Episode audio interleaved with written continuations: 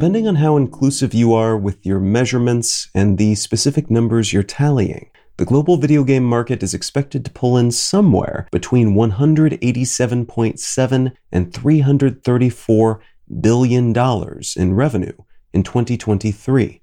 That's somewhere between 2.6 and 13.4% above 2022 numbers. And again, those figures are pretty far apart because different entities keeping tabs on this industry measure different things. Some only looking at direct sales of video games and in game items, while others look at connected sub industries like e gaming events and service jobs that do customer support for game companies. Whichever end of that spectrum you look at, though, the global video game industry is a behemoth that is growing every year and its income surpassed that of the music and film industries combined years ago. The global film industry expected to bring in around $92.5 billion in 2023, while the global music industry pulls in a paltry 26.2 billion during that same period. The video game market is continuing to grow at a fairly stellar pace compared to other entertainment categories as well. And while it was shown not to be entirely recession proof, as had been claimed and maybe hoped since the financial crisis in 2007 2008, when it remained one of the few industries still growing steadily, that growth balking a bit in 2022, when the industry contracted by 1.2%, it grew substantially at the beginning of the COVID 19 pandemic and has largely maintained that growth since which has allowed entities operating in this space to claim more and more entertainment related market share, which in turn has shifted the center of gravity in the larger media world toward video games and away from other leisure options, including things like travel and vacations and other things that you would not typically think of as being competitors to the video game market since video games really took off, hitting the mainstream in the 1980s and becoming a truly big deal in the 1990s with the emergence of user friendly consoles and 3D graphics. The economics of video games have changed substantially. Once, video game companies sold games that would play on a user's computer, but then consoles which are basically gaming focused mini computers that plug into a customer's TV or can be carried around in their pockets. Those quickly became the new default for many gamers, creating a more optimized gaming experience, though also introducing a new cost for game makers, as they typically have to pay something to the console maker to use their tech and to have their products work on their platforms.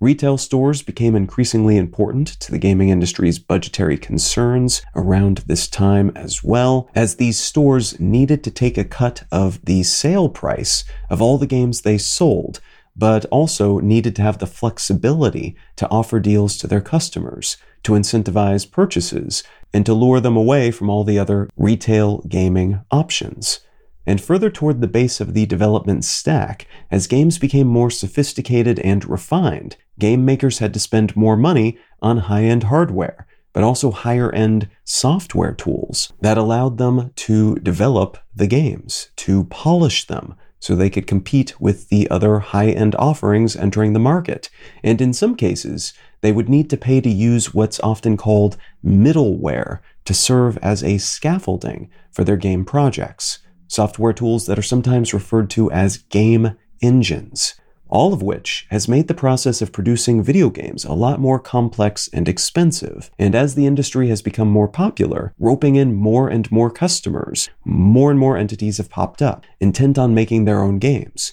And that has fed a spiral of sorts toward higher costs and more complex game making processes, at least at the medium and high end leading to a lot of enrichment in some cases, and quite a few new business models optimized for different platforms and styles of games, but also quite a few bankruptcies and hostile takeovers, even seemingly successful video game companies sometimes falling short or investing too much in a game that ends up flopping, leaving them with insufficient resources in the bank to keep the lights on or to produce their next product. What I'd like to talk about today is a recent scandal of sorts in the video game industry related to one of those middleware game engine making companies and how they are now scrambling to make things right after seemingly losing much of the goodwill and credibility they'd built up over the course of decades, essentially overnight.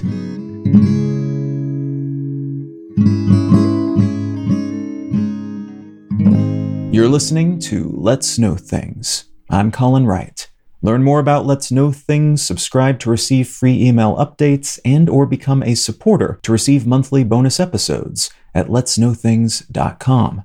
In early September 2023, a game engine company called Unity announced that it would be changing its pricing structure effective January 1st, 2024 and that set off a wave of outrage and anger from its users, most of whom are individual game makers and game making companies. To understand why this response was so widespread and vehement, it's helpful to understand a bit about how game engines work and their role in the modern video game industry. Fundamentally, a game engine is a piece of software that serves as a framework for making video games. So while it's not a simple click a button, get a game sort of setup, it does dramatically reduce the amount of time and effort required to produce a finished game product, giving users the game developers of all shapes and sizes that utilize these engines, things like level editors, physics engines, rendering engines that help them more easily produce and edit 2D and 3D graphics, collision detection tools, which basically track and control how things bump up against each other within the game and determine what happens when they do, alongside more basic media tools like those that allow for the creation and editing of audio and animations and video content and text and other things like that. Modern game engines also help developers keep the size of their games moderated without losing too much quality. They help with memory management on the developer's computers. They can provide artificial intelligence tools and software that helps them build out multiplayer functionality. It's a really big and powerful toolkit, so the engine that game makers choose to use is important and it shapes essentially every other decision they make, and in some ways also determines the shape of the final product, because of how easy or difficult things are to do within their specific scaffolding. Unity makes a very popular game engine that was originally released in 2005 as a Mac specific product, but it has since become multi platform, allowing developers to make games for all sorts of computers and consoles and mobile devices and virtual reality interfaces. It's perhaps most popular in the mobile gaming space, as it's relatively easy to learn compared to other engines and is fairly lightweight, and because the mobile gaming space has been growing so rapidly, that's meant Unity has become increasingly popular and widespread as a tool, which in turn has had the spillover effect of making it more popular on other platforms as well. Because folks making a mobile game might then go on to make a PlayStation game next, and may decide to stick with the engine they already know. Or a gaming company might decide to perch all of their games on the same gaming engine, because it's just a lot easier, both in terms of keeping things simple for developers who then don't have to learn multiple different engines, and in terms of the costs associated with using a bunch of different engines with different pricing schemes and things like that. The pricing model used by these game engines vary quite a bit from company to company, but typically they make money by selling licenses to use their products. There's generally a free tier for folks learning to use their tools and to make games below a certain threshold of popularity and profitability. But at a certain point, folks need to buy the right to use the engine, which generally also comes with a few bonus perks, like better analytics and error reporting tools. This system has worked pretty well for everyone for a long time now, and though some developers have balked at the idea of paying Unity and similar companies for their engines, opting for free and open source options like Godot instead, the larger gaming industry has generally oriented itself around just a few primary paid options, including the Unreal Engine owned by Epic Games, the maker of Fortnite, among other offerings, and Unity, which since its release has been used to make more than 750,000 games, alongside non game offerings like augmented reality experiences in Microsoft's HoloLens headset, about 90% of Samsung Gear VR content, machine learning programs like Google's TensorFlow, and even film content like the backgrounds for the 2019 real life version of The Lion King, and engineering blueprints like those used for cars and buildings. All of which hints at why so many people were up in arms about the changes Unity announced, seemingly out of nowhere, to their fee structure in early September.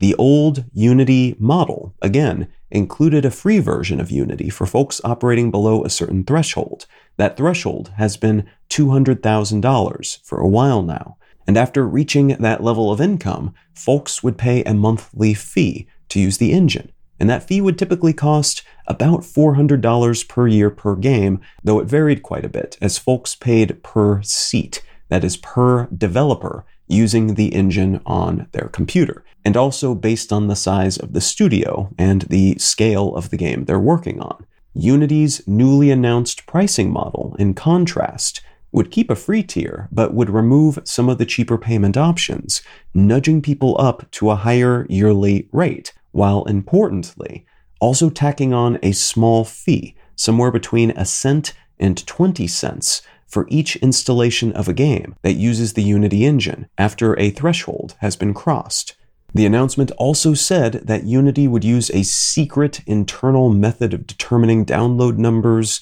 and folks would be on the hook in some cases for something closer to $2,000 per year per game rather than $400 ish, though the number would also vary wildly based on a game's popularity and reach. This sparked all kinds of concerns as it was an additional fee on top of those existing fees, costing game makers more over time and without providing any new value in exchange and because it was retroactive. So everyone who had ever used Unity for any game they ever made would be on the hook for this new payment structure, meaning all those 750,000 games or so would potentially be new sources of revenue for Unity, but would be burdened with new expenses for the folks who made them out of nowhere. All sorts of immediate concerns bubbled to the surface of the gaming community, ranging from worries that small indie devs would be entirely priced out of the market, folks without big bank accounts to draw upon, and who are not making games that bring in tons of money, to concerns more specifically related to the concept of putting a price tag on downloads. Would trolls be able to aim hefty fees at developers they don't like by repeatedly installing and uninstalling their games? Would Unity's tracking software be legit? Would it differentiate new downloads from re downloads? Or would someone who buys a game, paying for it once, be a drain on the developer's bank account forever into the future? Because they might install it over and over again over time on multiple devices, despite only paying that one upfront cost. This outcry was also laden with a heavy sense of betrayal because it seemed to violate Unity's terms of service, and that outcry grew even louder and more betrayal laden when it became clear, as folks went back to check the end user license agreement they'd signed, that Unity had quietly, in the preceding months, gone through and edited its EULA to basically allow themselves to do what they had done, even though previous versions said they would never do such a thing. The first week after this announcement, as the gaming world unified against Unity, the company's stock tumbled around 16.5% from where it was before the announced change, which is the opposite of what the company had hoped to accomplish. Industry analysis suggests that the company is trying to shore up its numbers, never having been profitable, but finding itself especially pressed for cash right now and hoping to avoid being in the same situation in the future. What seems to have happened is they tried to do too much at once, essentially grabbing at immediate cash while also trying to scale up their future prospects by giving themselves a means of benefiting from the success of the games that use their engine. This isn't an entirely novel concept, as their competitor, Unreal, charges a 5% revenue share from game makers using their engine. But because this was new, out of nowhere, seemed to come about without the folks running Unity checking in with anyone in the gaming industry to see if it would be all right and to see what sorts of numbers would be tenable for their business models, and because it was retroactively applied using a seemingly pretty skeezy, secretive method of basically giving themselves permission on the down low after swearing up and down they would never do exactly this to do this. All of it went over quite badly. The gaming world revolted against them near universally, and this has led to a huge exodus from Unity to other platforms, including the free and open source Godot, which has quite suddenly received a wave of funds from some of the more successful indie game studios and newfound attention from folks who are learning they can relatively simply port their games from Unity to Godot, saving them the future hassle and expense and all of these concerns about the legitimacy of dealing with the former. The alternative, floated by some gaming studios and individual makers, was to simply pull their games from shelves, making them no longer available. And this was also threatened, especially in cases where the games are free to play, and thus they tend to garner huge numbers of downloads and installs, but they don't tend to make money on most of the people who install their game, which means these sorts of works would become huge burdens on the companies that made them and their ledgers, losing them money every year rather than earning them anything. It took more than a week, but the higher ups at Unity eventually made some noises about having heard the game making world and feeling bad about releasing this new model without first seeking their input, and they said they would take another stab at things and get back to them. They then released a new plan, a new pricing model, that seems to have infuriated people substantially less. A revamp that still includes changes, but apparently less catastrophic ones. The new plan says that they will rely on GameMaker reported numbers to tally downloads instead of using a secretive tool of their own. And they've raised the revenue cap, at which point folks will need to upgrade to $200,000. So below that, and you can keep the low tier Unity personal plan, which is excluded from this new pricing model and that roughly lines up with where things were before. And any game that makes less than $1 million in 12 months will also be exempt from the additional per install fee. Perhaps most importantly, though, Unity is now saying games made with previous versions of their engine will not be beholden to this new pricing model, nor would they need to abide by the new terms of service, which, among other things, says their games need to include a big made by Unity splash screen at the beginning of the game. And only those that use the new version being released in 2024 would be required to pay based on downloads, though developers can choose to pay a 2.5% revenue share rather than using the per installation fee model. And there's some indication that if they report install numbers, the company will choose whichever is the lowest fee for them, that or the straight up 2.5% fee, automatically, and charge them that lower fee. All of which seems to have cooled things down a lot, though a fair bit of damage has already been done to the company's reputation in the industry. Many game makers are still saying that they are intending to port their games away from Unity as soon as they are able, and that they won't use Unity in the future because the people in charge of the company have shown their true colors, have shown that they are willing to renege on previous commitments and promises, and burn all the goodwill they've earned over the years in order to pull in more money, to fill the gaps in their balance sheets. They can't be trusted, basically. The company is investing in a big PR push to try to win people back and polish their now tarnished brand. But it could be a while before they manage to do so, if indeed they do manage to do so. In the meantime, industry alternatives have seen a huge boost in attention and use, and there's a chance we could see more entrants in this space, popping up to take advantage of the hole left by Unity's flub and introducing entirely new business models that may further innovate on what we've already seen and allow entirely new game world business models to arise and flourish.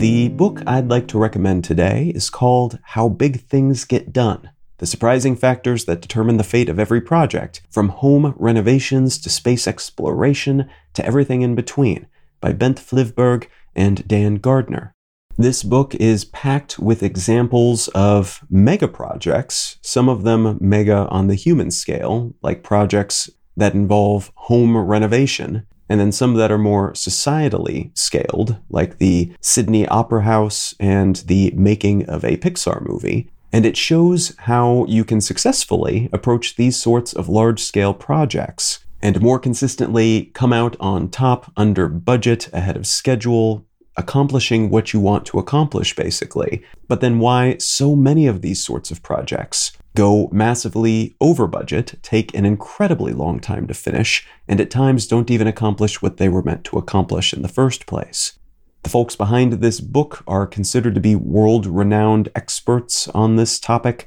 They consult on it, they go in to try to help people do better. And though there's a bit of repetition by the time you reach the end of the book, where it's the same concepts drilled into your head over and over again, the many and varied examples that are provided are great at locking these sorts of managerial and planning decisions into place and making it evident why they are such useful concepts to begin with. Now, if any of that sounds interesting to you, consider picking up a copy of How Big Things Get Done by Bent Flyvbjerg and Dan Gardner. You can subscribe to receive email updates, find show notes, and other such content, and support this show financially, receiving additional bonus episodes as a thank you at letsknowthings.com. Learn more about me and my work at Colin.io. Subscribe to my other news focused podcast, One Sentence News, wherever you get your pods, or at onesentencenews.com. And say howdy on social media. I'm at Colin is my name on Instagram and Twitter, and Colin Wright on Facebook and YouTube. Thank you so much for listening. I'm Colin Wright, and I'll talk to you again next week.